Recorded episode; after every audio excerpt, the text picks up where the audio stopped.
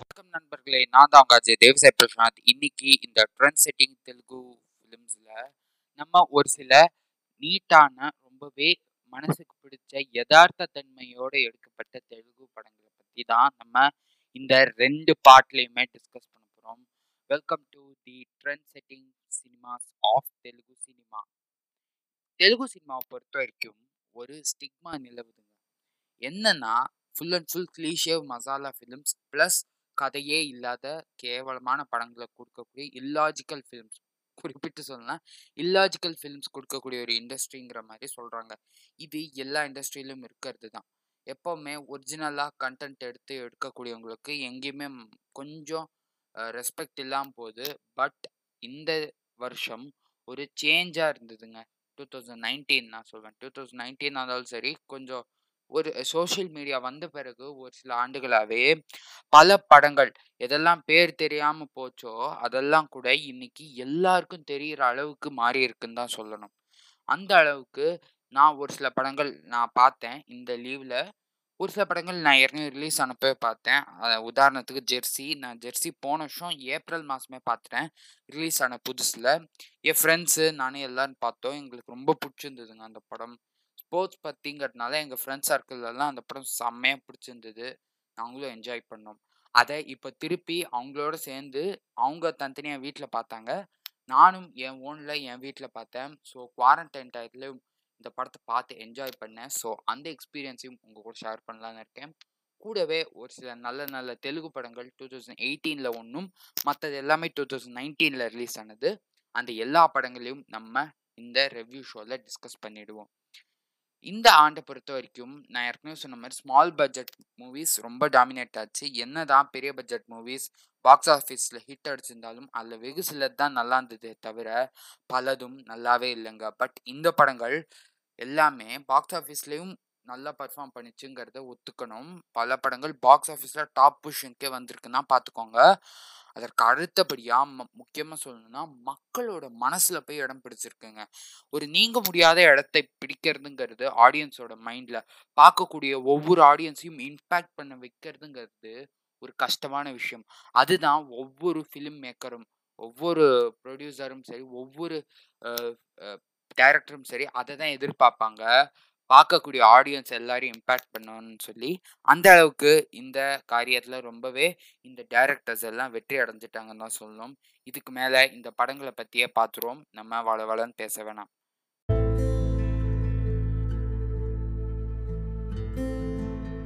வணக்கம் மக்களே நான் தான் உங்கள் அஜய் தேவ்சே பிரசாந்த். இன்னைக்கு இந்த எபிசோட் ரொம்பவே ஒரு ஸ்பெஷலான எபிசோட் ஏன்னா நான் எனக்கு மனசுக்கு பிடிச்ச ஒரு சில தெலுங்கு படங்களை பற்றி பேச போகிறேன் தெலுங்கு படங்களை பொறுத்த வரைக்கும் நான் ஏற்கனவே பேசின மாதிரி இது ஒரு ரொம்ப வித்தியாசமான ஒரு படம். உங்களுக்கே தெரியும் நான் வந்து ரொம்பவே ஒரு ஸ்போர்ட்ஸ் லவ்விங் பர்சன் சொல்லி ஸ்போர்ட்ஸ் சம்மந்தமாக எது இருந்தாலும் எனக்கு ரொம்பவே பிடிக்கும்னு சொல்லி. அதுலேயும் முக்கியமாக ஃபுட்பால் கிரிக்கெட் இதை பற்றி இருந்தால் நான் கண்டிப்பாக பார்ப்பேன். அந்த விதத்தில் நான் இந்த படத்தை ஏப்ரல் டூ தௌசண்ட் நைன்டீன்லேயே பார்த்தேன். ரொம்பவே ஒரு ஸ்- வித்தியாசமான ஸ்போர்ட்ஸ் படம்னு சொன்னாங்க. அதனால தான் நான் இதை பார்த்தேன். நான் திருப்பியும் ரிவ்யூ பண்ணணுங்கிறதுக்காகவே இந்த படத்தை இப்போ பார்த்துருக்கேன். போன வருஷம் பார்த்து ப்ளஸ் இது வந்து ஒரு டிஃப்ரெண்ட்டான ஒரு மூவின்னு வேற சொன்னாங்க. ஸ்போர்ட்ஸ்லேயே பொதுவாக ஜெயிக்க ஜெயிச்சவங்களோ இல்லை ஒரு பாசிட்டிவ் சைடை மட்டுமே காட்டியே எடுக்கப்பட்ட படங்கள் ஏகமாக இருக்கும். பட் ஆனால் இந்த படம் ஒரு ஓவர் ஏஜ் ஆகி ஒரு முப்பத்தாறு வயசு நபர் கிரிக்கெட் கரியரெல்லாம் விட்டுட்டு தன்னுடைய மகனோட ஆசையை பூர்த்தி பண்ணுறதுக்காக திருப்பியும் தன்னுடைய கரியரை தூசி தட்டி எழுப்பி வெற்றி அடைஞ்சாராங்கிறது தான் இந்த படத்தோட கதை. இந்த படத்தோட டைட்டிலே ஜெர்சின்னு தான் வச்சுக்கோங்க அது காரணம் என்னன்னா அவரோட பையனுக்கு அவரால் ஒரு கிரிக்கெட் ஜெர்சி அதாவது இந்தியன் டீம் ஓட ஜெர்சி கூட வாங்க முடியாத நிலமையில் இருப்பார் ஹீரோ நானி தான் இந்த படத்தோட hero one of the best performance of the டிகேட்னு டிகேட்னு சொல்லலாம். டெக்கேட்லேயே ஒன் ஆஃப் த பெஸ்ட் பெர்ஃபார்மன்ஸஸ்ன்னு சொல்லி நானிக்கு இந்த ரோல் வந்து நான் செலக்ட் பண்ணியிருந்தாங்க. எனக்கு ரொம்ப பிடிச்சிருந்தது அவரோட ஆக்டிங் முப்பத்தாறு வயசு அவருக்கு இப்போது அதனால ஐயோ என்னவோ தெரில ஆக்டாக அந்த முப்பத்தாறு வயசு கேரக்டரில் நல்லாவும் ப்ளே பண்ணியிருந்தார். அதே சமயம் அந்த கிரிக்கெட் ஆடிட்டு இருக்கிற சமயத்தில் ஒரு கரெக்டாக நைன்டீன் எயிட்டி சிக்ஸ் டயத்தில் அவர் கிரிக்கெட்டில் ரொம்பவே ஷைன் ஆகக்கூடிய ஒரு பிளேயராக இருக்கார். அப்போது ஒரு லுக்ஸும் சரி ஆட்டிடியூட்ஸும் சரி பார்த்திங்கன்னா ஒரு இருபத்தாறு வயசு பையன் மாதிரியே தாங்க இருக்கும். அவரோட செய்கைகள் எல்லாமே இருபத்தாறு வயசு நபர் மாதிரியே போவோம் அந்தளவுக்கு ஒரு மெச்சூர்டான ஆக்டிங்கையும் கொடுத்துருக்காரு நானி. டைப் காஸ்டிக்காக நிறைய கமர்ஷியல் ரோல்ஸை பண்ணாலும் இந்த மாதிரி ஒரு சில ஆக்டிங் ஸ்கோப் உள்ள சூப்பரான ரோல்ஸை பண்ணி கொடுத்துருக்காரு இந்த பட நானி. அதுக்கு என்னுடைய பாராட்டுக்கள். இதே க இதுக்கு அடுத்து பார்த்தீங்கன்னா இந்த படத்தை இயக்கியிருக்காரு கௌதம் தினௌரி. கௌதம் தினௌரி வந்து இந்த படத்தை ரசித்து ரசித்து எடுத்திருக்காருன்னு சொல்லணும். டைரக்ஷனும் அவர் தான் பண்ணியிருக்காரு ஸ்க்ரீன் ப்ளேவும் அவர் தான் பண்ணியிருக்காரு. ஏன்? அந்த படத்தோட கதையும் அவரே தான் ரெடி பண்ணியிருக்கார். இந்த அளவுக்கு மூணு டிபார்ட்மெண்ட்ஸையும் அவரே எடுத்து ஹேண்டில் பண்ணதாலேயோ என்னவோ தெரில படம் அந்த அளவுக்கு பர்ஃபெக்டாக ஷேப் ஆகி வந்திருக்குன்னு சொல்கிறேன் படத்தோட இன்னொரு பாசிட்டிவ் மியூசிக் தான். மியூசிக்கை கம்போஸ் பண்ணியிருக்கிறாரு அனிருத் ரவிச்சந்திரன். நம்ம தமிழ்லேருந்து அவர் ரெண்டாவது டைம் தெலுங்குக்கு கம்போஸ் பண்ணியிருந்தார். இந்த படத்தில் தான் அவர் ரெண்டாவது டைம் தெலுங்குவில் ஒரு மூவி பண்ணார். செம்மையாக இருந்ததுக்கு எல்லா பாட்டும். அந்த பேக்ரவுண்ட் மியூசிக்காக இருந்தாலும் சரி பாட்டும் சரி எல்லாமே சூப்பராக இருந்தது. படத்தோட ஒரு முக்கியமான ஹைலைட் படம் பாதியில் போகும்போது அந்த இன்டர்வல் பிளாக் கிட்ட ஒரு சீன் வரும். நானி வந்து ரயில்வே ஸ்டேஷனில் போய் கத்துவார். அந்த அந்த டயத்தில் வர பிஜிஎம்மாக இருந்தாலும் சரி அந்த மியூசிக் அவங்க ரெண்டு பேரும் அதாவது நானியும் நானியும் நானியோட ஒய்ஃபும் ஃபஸ்ட்டு மீட் பண்ணுறதும் ஃபஸ்ட் மீட் பண்ணுறது யங் ஏஜில் அந்த கிரிக்கெட் மேட்ச்சில் போகிறது அதெல்லாம் சரி. அந்த இடங்களில் வர பிஜிஎம்மும் சூப்பராக இருந்தது. இதற்கு அடுத்து இந்த படத்தோட இன்னொரு முக்கியமான தூண் எல்லா கேஸ்ட் மெம்பர்ஸோட ஆக்டிங் தான். நானியோட ஃப்ரெண்ட்ஸாக வரவங்க இருந்தாலும் அவங்க கூட அவங்க ஒய்ஃப் ஒய்ஃபாக நடிச்சிருக்காங்க ஸ்ரத்தா ஸ்ரீநாத். இவங்க நேர்கொண்ட பார்வை படத்துலையும் நடித்தாங்க ஒரு முக்கியமான ரோல் டாப்ஸியை ரீப்ளேஸ் பண்ணி பிங்க் படத்தோட ரீமேக்கான மேற்கொண்ட பார்வையில் சூப்பராக நடிச்சிருந்தாங்க. அதே மாதிரி இந்த அந்த படத்துக்கு எல்லாத்துக்கும் முன்னாடியே இந்த படத்துக்கு நடிச்சிருக்காங்கங்கிறது தான் ஒரு ஃபேக்ட் ரொம்பவே நல்லாவும் நடிச்சிருந்தது தான் நாங்கள் தன்னுடைய ஹஸ்பண்ட் எப்படியாவது வேலைக்கு போயிடணும். அவர் வந்து கிரிக்கெட்டை பாதியிலே விட்டுருவார் நடுவில். இதை தொடர்ந்து அவருக்கு வேலைக்கு போ போயிட்டுருப்பாரு. பட் ஒரு சில காரணங்கள்னால கவர்மெண்ட்டில் ஏதோ ஒரு கேஸ் போயிட்டுருக்கறதுனால அவரோட வேலை பறி போயிடும். இப்படி பாதியிலே நிற்கிற தன்னோட ஹஸ்பண்டுக்கு எப்படியாவது வேலை வாங்கிட்டு கொடுத்துடணும் அப்படின்னு சொல்லி ஒரு ஒரு தனி பெண்மணியாக வேலைக்கு போய் காசு சம்பாதிச்சு குடும்பத்தை வழி நடத்தி போகிற ஒரு ஸ்ட்ராங் உமனாக வருவாங்க. இவங்க அந்த அளவுக்கு கஷ்டமாக இருந்திருக்கும் நம்மளை பார்த்தாலே தெரியும் கஷ்டம். ஆனால் இந்த கேரக்டரோட வழிகளை புரிஞ்சுக்கிட்டு அந்தளவுக்கு யதார்த்தமான நடிப்பை வெளிப்படுத்தியிருப்பாங்க. இதே மாதிரி அந்த ரெண்டு பேரோட பையனாக வராரு ஒரு சின்ன பையன். அவனும் சூப்பராக நடிச்சிருக்காருன்னு தான் சொல்லணும். அதுக்கு காரணம் அந்த பையன் வந்து அப்பப்போ கொடுக்குற அந்த மெச்சூர்ட் ஆக்டிங் தான் நம்மளை அப்படி ஃபீல் பண்ண வைக்குது. சரி கேஸ் படத்தோட கதையை வந்து நான் ஃபுல்லாக ஸ்பாயில் பண்ண விரும்பல. நீங்கள் கண்டிப்பாக பாருங்கள் ரொம்பவே சூப்பரான படம். நம்ம இந்த உலகத்துக்கு வரோன்னா அதுக்கு முதல் முதல் காரணம் நம்ம அம்மா. அம்மா தான் நம்மளை உலகத்துக்கு நான் ஈன்ற எடுத்து கொடுக்குறாங்க. ஈன்றெடுத்து கொடுக்கறது மட்டும் இல்லாமல் அப்பா நம்மளை கூட்டிகிட்டு போய் இந்த இதுதான் உலகம்னு சொல்லி நம்மளை வழி நடத்தி ஒரு கட்டத்தில் நம்மளை நாமே தனி நம்மளை நாமே சொந்த காலில் நிற்கிற அளவுக்கு நம்ம அப்பா வளர்த்து விடுறார். அந்த அளவுக்கு அப்பாவும் மகனுக்கும் உண்டான ஒரு ஸ்ட்ராங்கான ஒரு ரிலேஷன்ஷிப்பை மிகவும் அழுத்தமாக ஸ்போர்ட்ஸ் வழியாக இந்த படத்தை ஃபஸ்ட் பார்த்தோன்னே எனக்கு ஒரு தாக்கம் ஏற்பட்டுச்சு. அது காரணம் என்னென்னா இந்த படத்தில் கிரிக்கெட்டை பொறுத்த கிரிக்கெட்டை வந்து ரொம்பவே சூப்பராக படம் பிடிச்சு காட்டியிருந்தாங்க. எந்த விதத்துலன்னு பார்த்தீங்கன்னா கிரிக்கெட் இதில் காட்டக்கூடிய அந்த கிரிக்கெட் மேட்சஸாக இருந்தாலும் சரி எல்லாமே உண்மையான விஷயந்தான் நைன்டீன் எயிட்டி சிக்ஸில் பார்த்தீங்கன்னா ரஞ்சி ஜெயித்தாங்க ஹைதராபாத் டீம். ஹைதராபாத் டீமில் ரஞ்சி ஜெயிச்ச ஹைதராபாத் டீமில் இருக்கிற மாதிரி அர்ஜுன் கேரக்டரில் வர்றார் நானி. இவர் பார்த்தீங்கன்னா உண்மையான ஒரு கதை கிடையாது இது. நான் முன்னாடியே சொல்லிடுறேன். இது ஒரு உண்மை சம்பவம் கிடையாது. முழுக்க முழுக்க கற்பனை தான். பட் இருந்தாலும் இது இது ஒரு உண்மை கதையான்னு பலரும் கூகுளில் தேடி பார்த்தாங்க. பார்த்துக்கோங்க. எந்த அளவுக்கு இந்த படத்தோட இம்பேக்ட் இருக்குன்னு சொல்லி. இந்த படத்தை இப்போ சஜஸ்ட் பண்ணுறேன்னா அந்த அளவுக்கு வர்த்தியான ஒரு படம். எப்போ பார்த்தாலும் சரி உங்களோட மனசை தோன்றும் அளவுக்கு இந்த படத்தோட குவாலிட்டி அந்த அளவுக்கு இருக்கும். நிறைய பேர் சொன்னாங்க இந்த படத்தில் காட்டக்கூடிய விஷயங்கள் வந்து சில தப்பாக இருக்குன்னு சொல்லி எனக்கு அந்த மாதிரி எதுவும் தெரியல. அந்த ஒரு ராயல் ஒரு ரா ஒரு கிரிக்கெட் மேட்ச் நடக்கும். ஃபண்டிங்க்காக சேரிட்டிக்காக ஒரு மேட்ச் நடக்கும். Hyderabad versus New Zealand team கூட. நியூசிலாண்டு அப்போ தான் அவங்க வந்து அந்த அந்த காலகட்டத்தில் டூருக்கு வந்திருந்தாங்க. India tour India versus New Zealand டூருக்கு வந்திருந்தாங்க. இந்த மேட்சாக இருந்தாலும் சரி எல்லாமே உண்மைதான். இதை தொடர்ந்து ஒரே ஒரு கற்பனையான விஷயம் என்னன்னா நைன்டீன் நைன்டி சிக்ஸில் நானி வந்து ரஞ்சி ஜெயிக்கிற மாதிரி காட்டுவாங்க. பட் அது போய் நைன்டீன் நைன்டி சிக்ஸில் ஹைதராபாத் ஜெயிக்கலன்னு நினைக்கிறேன். ஜெயிக்கலை ஹைதராபாத்.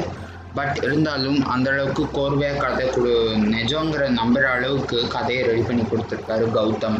நிச்சயமாக அவருக்கு பாராட்டுகள் போகணும். இன்னொரு பிரதானமான ஒரு விஷயம் இந்த கிரிக்கெட் மேட்சஸ் எல்லாத்தையும் கவர் அப் பண்ணி தன்னுடைய கேமரா வழியாக மிகவும் அழகாக கொடுத்துருப்பாரு ஷான் வர்கீஸ். ஷான் வர்கீஸை பொறுத்த வரைக்கும் இந்த இடங்களில் வர லைட்டிங்ஸையும் சரி அழகாக கையாண்டிருப்பார். இந்த ரயில்வே ஸ்டேஷன் சீனில் ஒரு ஹைலைட்டே அந்த நைட் லைட்டு தான். ரயில்வே ஸ்டேஷனுக்கு பார்த்துக்கோங்க. ஒரே கொஞ்சம் கொஞ்சம் தான் டியூப் லைட்ஸ் இருக்கும். அந்த அளவுக்கு இருக்காது. ஒரு காலி பிளாட்ஃபார்ம் வேறு. அந்த இடத்துல நானி பின்னாடி வர ஷேடோஸ் எல்லாத்தையும் மறைச்சு டோட்டல் கேமராவும் இவரை பார்த்த மாதிரி வச்சுருப்பாரு. எல்லாமே சூப்பராக இருக்கும். நான் சொல்கிறத விட ஃபீல் பண்ணி பாருங்கள் இன்னொரு பாராட்டுக்கள். அந்த day night match first first nineteen ninety six ரஞ்சியில் day and night match நடந்தது. உண்மையாகவே நடந்துச்சு தான் அந்த மேட்சை சூப்பராக கவர் பண்ணி கொடுப்பாங்க சினிமாட்டோகிராஃபி டீம் அற்புதமான பாராட்டுக்கள். ஸோ படத்தை கண்டிப்பாக செக் பண்ணி பாருங்கள் இது கூடவே ஒரு அடிஷ்னல் ரெக்கமெண்டேஷன் பர்சியூட் ஆஃப் ஹாப்பினஸ்னு சொல்லிட்டு ஒரு இங்கிலீஷ் மூவி அதையும் பாருங்கள் அதுவும் கிட்டத்தட்ட இதே மாதிரி ஒரு கதை தான் பட் இருந்தாலும் இதுக்கும் அதுக்கும் எந்த சம்மந்தமும் கிடையாது. அதில் வில் ஸ்மித்தும் அவரோட பையனான சின்ன பையனான ஜேடன் ஸ்மித்தும் நடிச்சிருப்பாங்க. கண்டிப்பாக பாருங்கள் சூப்பராக இருக்கும். பர்சியூட் ஆஃப் ஹாப்பினஸ்லேயும் வேலைக்கு போக முடியாமல் தவிக்கிற ஒரு அப்பா தன்னுடைய பையனோட கனவுகளை எப்படி பூர்த்தி பண்ணுறாருங்கிறது தான் கதையே. அதுவும் இதுவும் ஓரளவுக்கு ஒன்லைனில் கொஞ்சம் கொஞ்சம் ஒரு சேமாக இருந்தாலும் இது டோட்டலி டிஃப்ரெண்ட் கதை. இது ஸ்போர்ட்ஸ் சம்மந்தமாக போடக்கூடிய ஒரு கதை. நிச்சயமாக இந்த படத்தை பாருங்கள் இந்த படத்தின் மூலயமா நம்ம டேக் ஓவர் பண்ணக்கூடிய ஒரு மெசேஜ் சாதிக்கணும்னு நினச்சா வயசுங்கிறது ஒரு தடையே இல்லைங்க. ஸோ கண்டிப்பாக என்ஜாய் பண்ணுவீங்க. பார்த்தா ஜி ஃபைவ்ல இருக்குது இல்லாட்டி யூடியூப்லேயே கூட இருக்குன்னு நினைக்கிறேன். செக் பண்ணி பாருங்கள் கண்டிப்பாக இருக்கும். ஜி ஃபைவ்ல பார்த்தீங்கன்னா இந்த படம் சப்டைட்டில்ஸோடு இருக்குங்கிறது தான் ஒரு நிதர்சனமான உண்மை. பல பேர் ஃப்ரீயாக பார்த்தா கூட சப்டைட்டில்ஸ் கிடைக்காதுங்க புரியலாம் அப்புறம் என்கிட்ட கேட்கக்கூடாது. ஸோ லீகலாக பாருங்கள் முடிஞ்ச அளவுக்கு அப்போ தான் இந்த ஒரிஜினல் கண்டென்ட்டை ரசிக்க முடியும். ஒரு ஃபன் ஃபேக்ட் என்னன்னா லீகலாக பார்த்தா சப்டைட்டில்ஸ் நிறைய கிடைக்கும். பட் எங்கேயாவது நீங்கள் டவுன்லோட் பண்ணி பார்த்தீங்கன்னா தேடிக்கிட்டு தான் இருக்கணும் சப்டைட்டில்ஸ்க்கு ஸோ அதுவரை உங்களிடமிருந்து விடைபெறுவது நான் உங்கள் நண்பன் அஜய் தேசாய் பிரசாந்த். நன்றி வணக்கம்.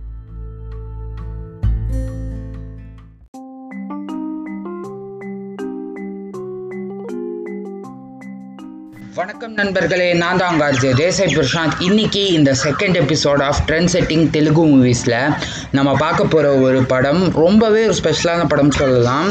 கிட்டத்தட்ட இந்த படங்கள் நான் டிஸ்கஸ் பண்ணுறது எல்லாமே ஸ்பெஷல் தான். பட் இதில் அதுலேயும் ஒரு ரொம்ப ஸ்பெஷலான படம். ரெண்டாயிரத்தி பத்தொம்போதில் ஒரு டிடெக்டிவ் த்ரில்லராக த்ரில்லர் கம் ஒரு காமெடி மூவியாக வெளிவந்திருக்க படம் தான். ஏஜெண்ட் சாய் ஸ்ரீனிவாச ஆத்ரேயா ஒரு நெல்லூர் பேஸ்டு டிடெக்டிவாக வராரு நம்ம ஹீரோ நிவி நவீன் பாலிஷெட்டி.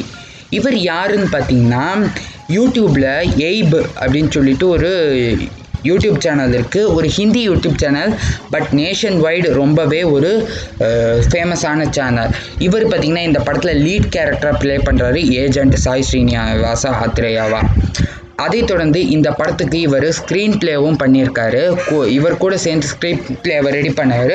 இந்த படத்தோட டைரக்டர் ஸ்வரூப் அவர் இந்த படத்துக்காக போட்டிருக்க எஃபர்ட்டு ரொம்ப ஒரு பாராட்டத்தக்க எஃபர்ட்டுங்க இப்படி ஒரு ஒரு காமெடியும் கலந்து ஒரு த்ரில்லிங் எஃபெக்ட்டும் கலந்து ரெண்டுமே ஈக்குவலாக பேலன்ஸ் ஆகி உங்களுக்கு ஒரு ஃபஸ்ட் கிளாஸ் மூவியை ப்ரெசென்ட் பண்ணி கொடுத்துருக்காருன்னா அதுக்கு கண்டிப்பாக ஸ்வரூப் ஆர்எஸ்ஜேக்கு தான் பாராட்டுகள் எல்லாம் போகணும்.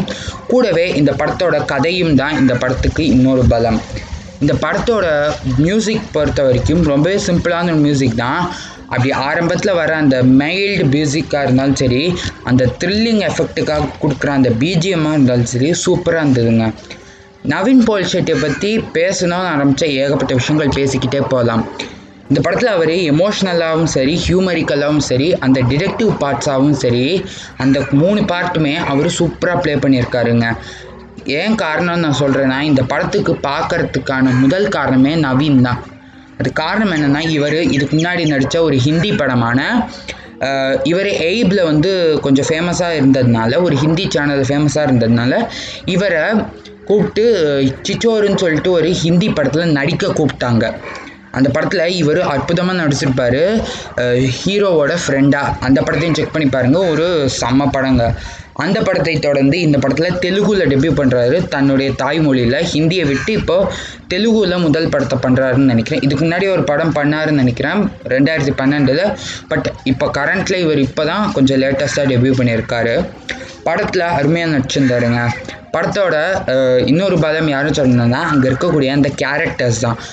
கேரக்டரில் முக்கியமான ஒரு கேரக்டர் இந்த ஃபெட்ரல் பியூரோ ஆஃப் இன்வெஸ்டிகேஷன் அது இல்லைங்க.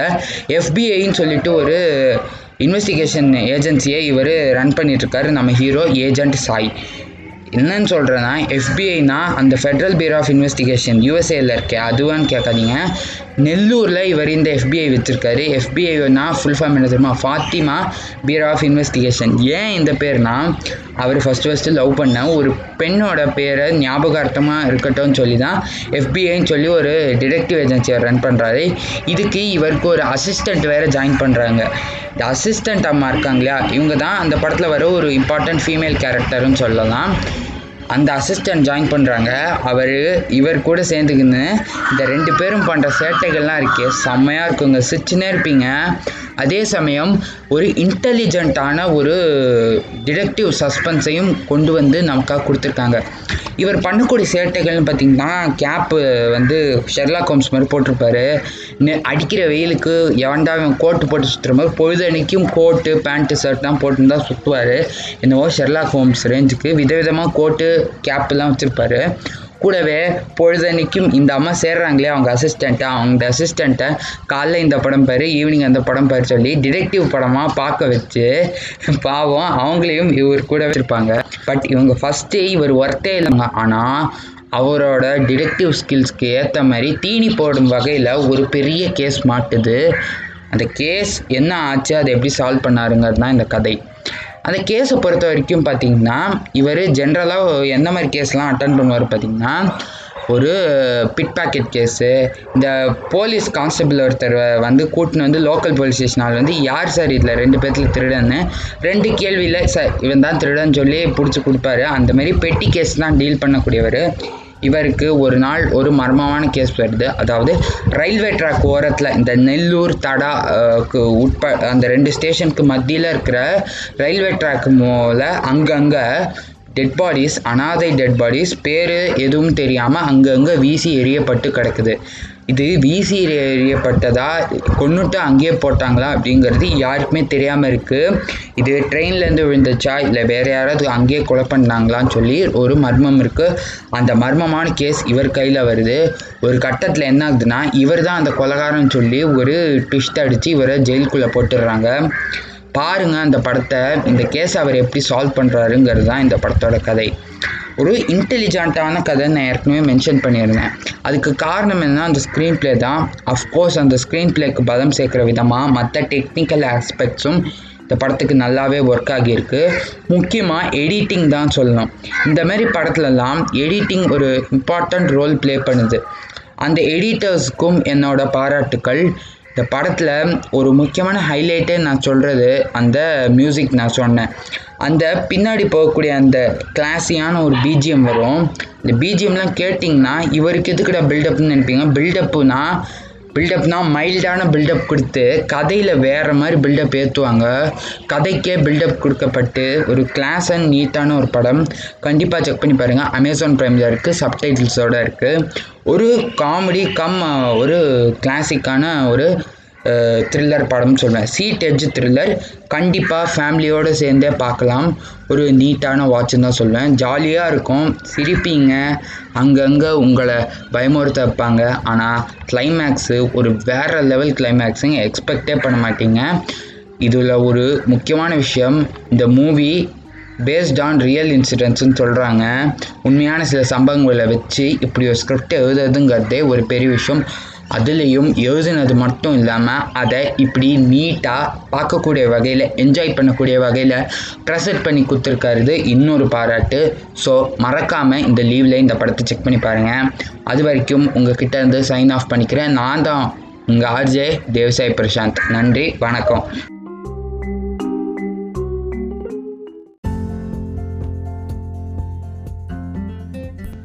வணக்கங்கள் நண்பர்களே. நான் தான் பாரதி தேவசை பிரசாந்த். இன்னைக்கு இந்த தேர்ட் பார்ட் பார்ட்டில் நம்ம ஒரு முக்கியமான ஒரு தெலுங்கு படத்தை பற்றி பார்க்க போகிறோம் இந்த படம் ஏற்கனவே செப்டம்பர் செவன் டூ தௌசண்ட் எயிட்டீன்லேயே ரிலீஸ் ஆயிடுச்சு. இந்த படம் பார்த்த பிறகு எனக்கு ஒரு விஷயம் தான் தோணவே இல்லைங்க.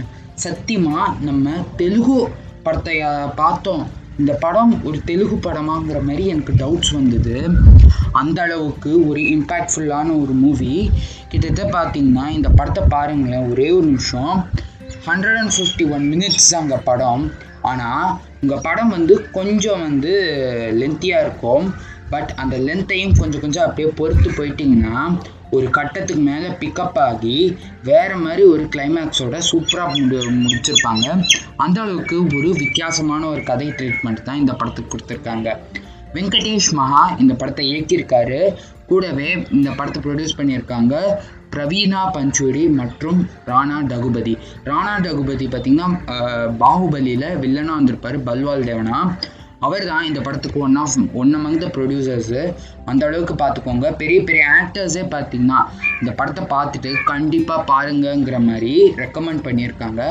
கூடவே பாகுபலி டைரக்டர் ராஜமௌலி அவர்களே சொல்லியிருக்காரு இந்த படத்தை பார்த்துட்டு நான் ஏன் இந்த படத்தை பார்க்க பார்க்கணும்னு சொல்கிறேன்னா நான் இது வரைக்கும் எந்த படத்தையும் பாருங்கன்னு சொல்லி ரெக்கமெண்ட் பண்ணுறதில்ல பட் இந்த படத்தை பாருங்கன்னு ரெக்கமெண்ட் பண்ணுறேங்கிற அளவுக்கு இந்த படத்தை பாராட்டி எல்லாரும் சொல்லியிருக்காங்க. பல கிரிட்டிக்ஸும் சரி பல ஆடியன்ஸும் சரி இந்த படத்துக்கு ஏகோபத்திய பாராட்டுகளை கொடுத்துருக்காங்க. அந்த அளவுக்கு இந்த படத்தில் என்ன இருக்குன்னு சொல்லி நம்ம பார்த்துருவோம். Care of கஞ்சேரப்பள்ளம். கஞ்சேரப்பள்ளம்னு சொல்லப்படக்கூடிய ஒரு ஊரில் ஐந்து வேறு வெவ்வேறு விதமான ஆட்களின் வா- வாழ்க்கை வர பே- வாழ்க்கை வரலாற்றை பற்றி பேசக்கூடிய ஒரு படம் தான் இந்த படம். இது பார்த்திங்கன்னா வரலாறுலாம் கிடையாதுங்க. அவங்க லைஃப்பில் நடக்கக்கூடிய ஒரு சில இம்பார்ட்டண்ட் இன்சிடென்ட்ஸ் அதாவது அவங்க தங்களுடைய ஒரு ரிலேஷன்ஷிப்பை பற்றி பேசக்கூடிய ஒரு படம். படத்தில் மெயினாக போகக்கூடிய கதை வந்து ஒருத்தரோடது சுப்பாராவுங்கிறவர் ராஜுங்கிற ரோலில் நடிச்சிருக்காரு. அவர் வந்து பார்த்திங்கன்னா ஒரு இடத்துல வேலை செய்கிறாரு அவர் பார்த்திங்கன்னா அவர்கிட்ட வேலை செஞ்சுக்கிட்டு இருக்காரு. அவங்க ஆஃபீஸில் வந்து ஒருத்தங்க பணி நிமித்தமாக ட்ரான்ஸ்ஃபர் ஆகி வராங்க. இன் ஒரு பெண். இது வ இவங்க வயசு பார்த்திங்கன்னா இவரோட வயசுக்கு சமமாக இருக்கும் ஒரு ஃபிஃப்டி ஃபைவ் ப்ளஸ் இருக்கும்.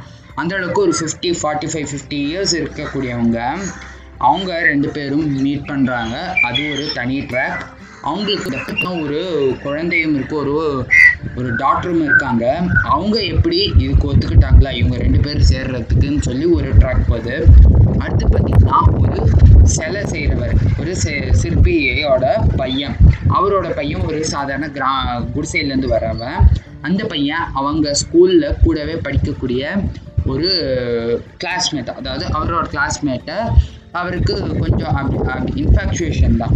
இது வந்து காதல் சொல்ல முடியாது. பட் நம்ம தான் இதை வந்து அந்த வயசில் வரக்கூடிய அந்த ஃப்ரெண்ட்ஷிப் அதாவது அந்த இன்ஃபாக்சுவேஷனை நம்மளே காதல் சொல்லிக்கிறோம். பட் அது கிடையாது. அந்த ட்ரூ ஃப்ரெண்ட்ஷிப் மாதிரியான ஒரு இன்ஃபாக்சுவேஷனாக அந்த ட்ராக் போகுது. அடுத்து பார்த்திங்கன்னா ஒரு மூணாவது ட்ராக்கு ஒரு அந்த ஊர்லேயே ஒரு பெரிய பண்ணையார் மாதிரி கூட சொல்லிக்கலாம். அந்த அளவுக்கு ஒரு பெரிய ஆளுக்கு அசிஸ்டண்ட்டாக இருக்கக்கூடியவர். அவர் பார்த்திங்கன்னா ஒரு ஒரு வேறு ம வேற்று மதத்தை சேர்ந்தவர். அவர் ஒரு பிராமண பெண்ணை லவ் பண்ணுறாரு அவங்க ரெண்டு பேரும் இணைஞ்சாங்களாங்கிறது மற்றொரு கதை. இந்த இது கதையெல்லாம் தவிர்த்து இன்னொரு இன்ட்ரெஸ்டிங்கான கதை போகுது. அது என்னன்னு பார்த்தீங்கன்னா ஒருத்தர் பாரில் வேலை செய்கிறாரு அவர் பாரில் வேலை செய்யும்போது ஏகப்பட்ட கஸ்டமர்ஸை டீல் பண்ணுவார் இல்லையா? அவர் பார்த்திங்கன்னா என்ன வேலை பார்க்குறாருன்னா காசை வாங்கிக்கிட்டு அந்த பாட்டில் மட்டும் கவுண்டரில் கொடுக்கக்கூடியவர். அவர் வாழ்க்கையில் வந்து ஒரு பெண் கிராஸ் ஆகிறாங்க அவங்க என்ன பண்ணுறாங்கன்னு பார்த்தீங்கன்னா எப்போவுமே ஃபர்தா போட்டுக்கிட்டு அவங்க கண் மட்டுமே தெரியுது இவருக்கு. அந்த கண்ணை பார்த்து இவர் கொஞ்சம் வியந்து போயிடுறாரு. அதுலேருந்து அவருக்கு ஒரு அட்ராக்ஷன் வருது. இந்த காதல் பார்த்திங்கன்னா கொஞ்சம் கொஞ்சம் போயிட்டுக்கிட்டே இருக்குது அந்த பெண் எப்பப்பெல்லாம் வராங்களோ அதில் நிற்க மாட்டாங்க தனியாக நிற்பாங்க ஏன்னா பாரில் உங்களுக்கே தெரியும். இப்போ கரண்ட் சுச்சுவேஷனில் பார்லேயே பார்த்துக்கோங்க எந்த அளவுக்கு கூட்டங்கள் சேர் அந்த கூட்டத்தொட்டு ஒதுங்கி நிற்பாங்க அப்போ வந்து அந்த பெண் லைனை விட்டு ஒதுங்கி நிற்கிறப்ப இவர் உடனே காசை வாங்கிட்டு பாட்டில் கொடுப்பாரு. இந்த மாதிரி ஒரு ட்ராக் போகுது. இந்த நாலு ட்ராக்கும் ஒரு கட்டத்தில் எங்கேயோ மீட் ஆகுது. அந்த மீட் ஆகிற டயத்துலேருந்து ஒரு நீங்கள் எதிரே பார்க்காத மாதிரி ஒரு செம்ம கிளைமேக்ஸோட முடியுதுங்க. படத்தோட நெரேட்டிவ் பார்ட்டை நான் பேசிட்டேன். பட் இந்த படத்தை அவங்க ப்ரொ ப்ரொடியூஸ் பண்ணி இயக்கியிருக்கிற விதம் பார்த்தீங்கன்னா வேற லெவலுக்கு இருக்குங்க. இந்த கதையை ரொம்பவே கொஞ்சம் எங்கேயாவது தொய்வு ஏற்பட்டிருந்தாலும் ரொம்ப வேஸ்ட்டாக போயிருக்கும். உங்களுக்கு பார்க்கவே தோணாத மாதிரி ஆயிருக்கும். குறிப்பிட்டு சொல்லணும்னா இந்த லாங் ட்ராக் வந்து போர் அடிக்கிற மாதிரி ஆரம்பிக்கும். பட் அங்கங்கே அந்த கேரக்டர் செட்டில்மெண்ட்ஸ்லாம் செட்டில் ஆகி ஒரு கட்டத்தில் வேறு லெவலுக்கு போகும். அப்போ தான் இந்த படம் ஏன் போற்றப்படுது ஏன் எல்லாரும் பார்க்க சொல்லி இன்சிஸ்ட் பண்ணுறாங்கங்கிறது உங்களுக்கு ரியலைஸ் ஆகும். இந்த படத்தை ஐஎம்டிபியில் ரேட்டிங் பார்த்தீங்கன்னா கிட்டத்தட்ட டென்னுக்கு நைன் ஸ்டார்ஸ் கொடுத்துருக்காங்க. ஒரு அற்புதமான விஷயம். ரீசெண்டாக நான் கேள்விப்பட்டது இந்த படத்தை தமிழில் ரீமேக் பண்ணுறாங்கன்னு சொல்லி. தமிழில் இந்த ரீமேக்கை பொறுத்த வரைக்கும் அந்த மெயின் ரோலில் வர்றார் இல்லையா? அந்த வேலை செய்கிறவர் வயசானவர் ரொம்ப நாளாக கல்யாணம் ஆகாதவர்.